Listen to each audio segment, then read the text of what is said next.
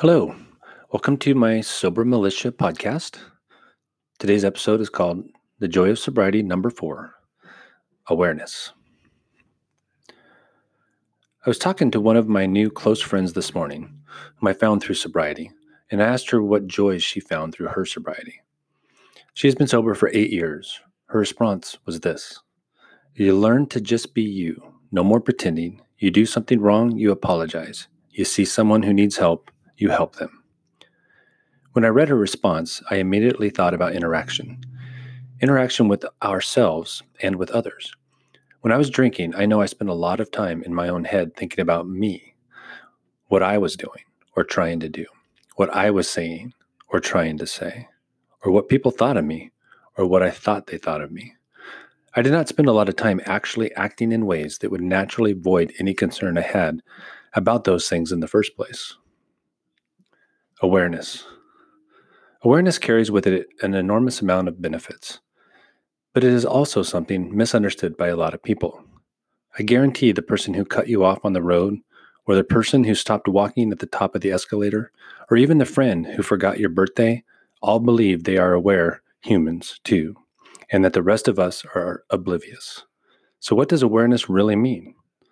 Let's look at the definition. It's a noun a concern about and well informed interest in a particular situation or development. Awareness is not just seeing something happen and reacting accordingly. The two words in the definition that stick out to me are concern and interest. You have to buy into what is happening around you. You have to care that the person in the other car may have somewhere important to be. You have to know if you stop at the top of an escalator, you may injure someone. You have to understand that your friend may really need to hear from you on their birthday. Awareness is caring about others as much as yourself and using that emotion to act in ways that may not always be the easiest or most beneficial for you. Sometimes we have to behave in ways that benefit others more than ourselves because we understand they may need something more than we do in a particular moment.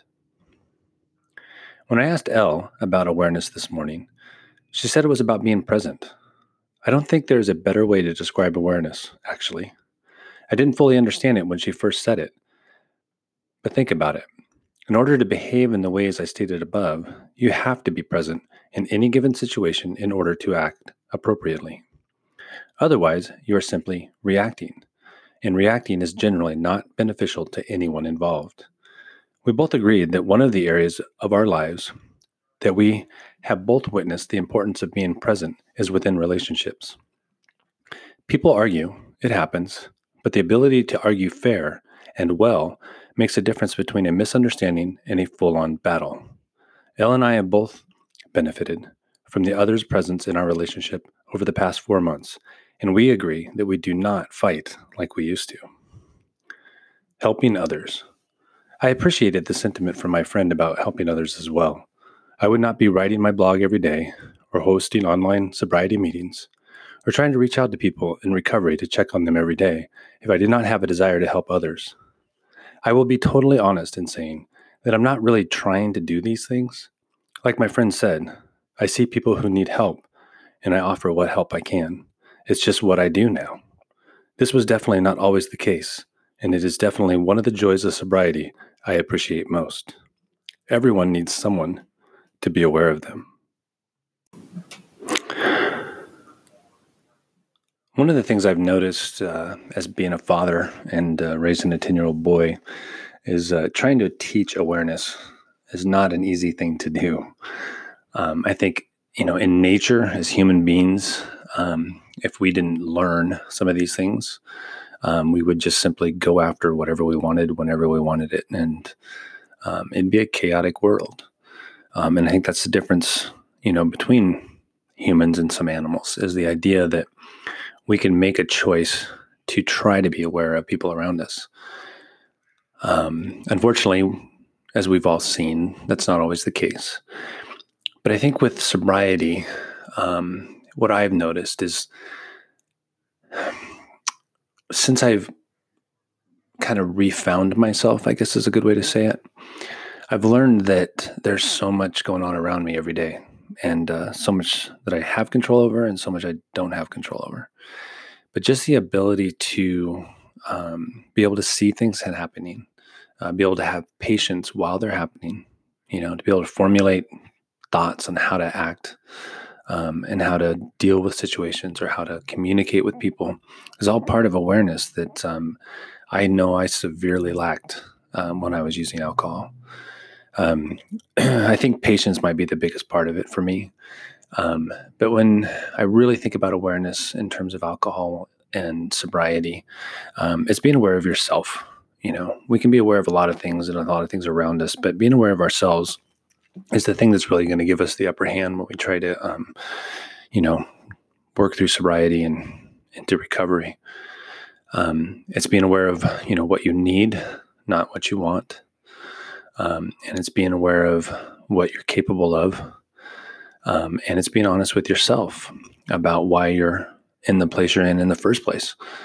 Um, you know, if you're reading my blog or listening to this podcast or joining groups on the internet or any of those things, somewhere in your mind you have a concern about what you're doing or how you're doing it or you know what avenues or paths you're taking in your life and um, that's the first step right um, just to be here and to be saying hey I, I need to figure something out. And i did it for years. Um, my wife and i both you know we talked about it all the time. How can we how can we figure out how to do this? Um, so it's not so you know damaging to ourselves and our time and you know friendships and those kind of things.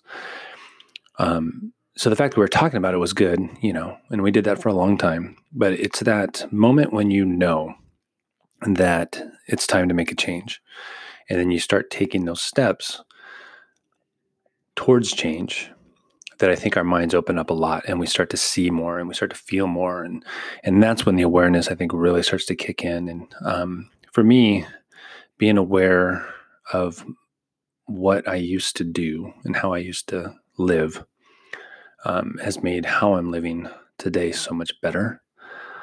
Um, I couldn't have more gratitude for where I am today. Um, I couldn't have more gratitude for who I'm with and the support I have.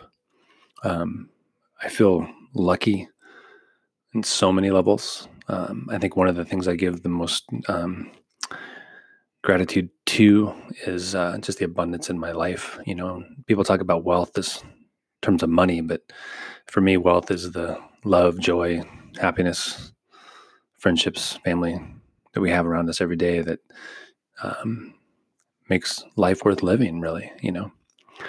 So that's where I was at when I wrote this blog. Um, I'm trying to add a little bit of a reflection to each one of these blogs, and uh, as far as the podcast goes, um, I hope you guys are liking them, and uh, I appreciate you listening or reading. Um, don't forget to check out my website, xstopwriting.com, and uh, please uh, subscribe to the blog, become a member of the site. Um, I'm working on having a forum there for everyone to uh, engage in some conversations once we get some people on there. So um, hopefully we can do that soon.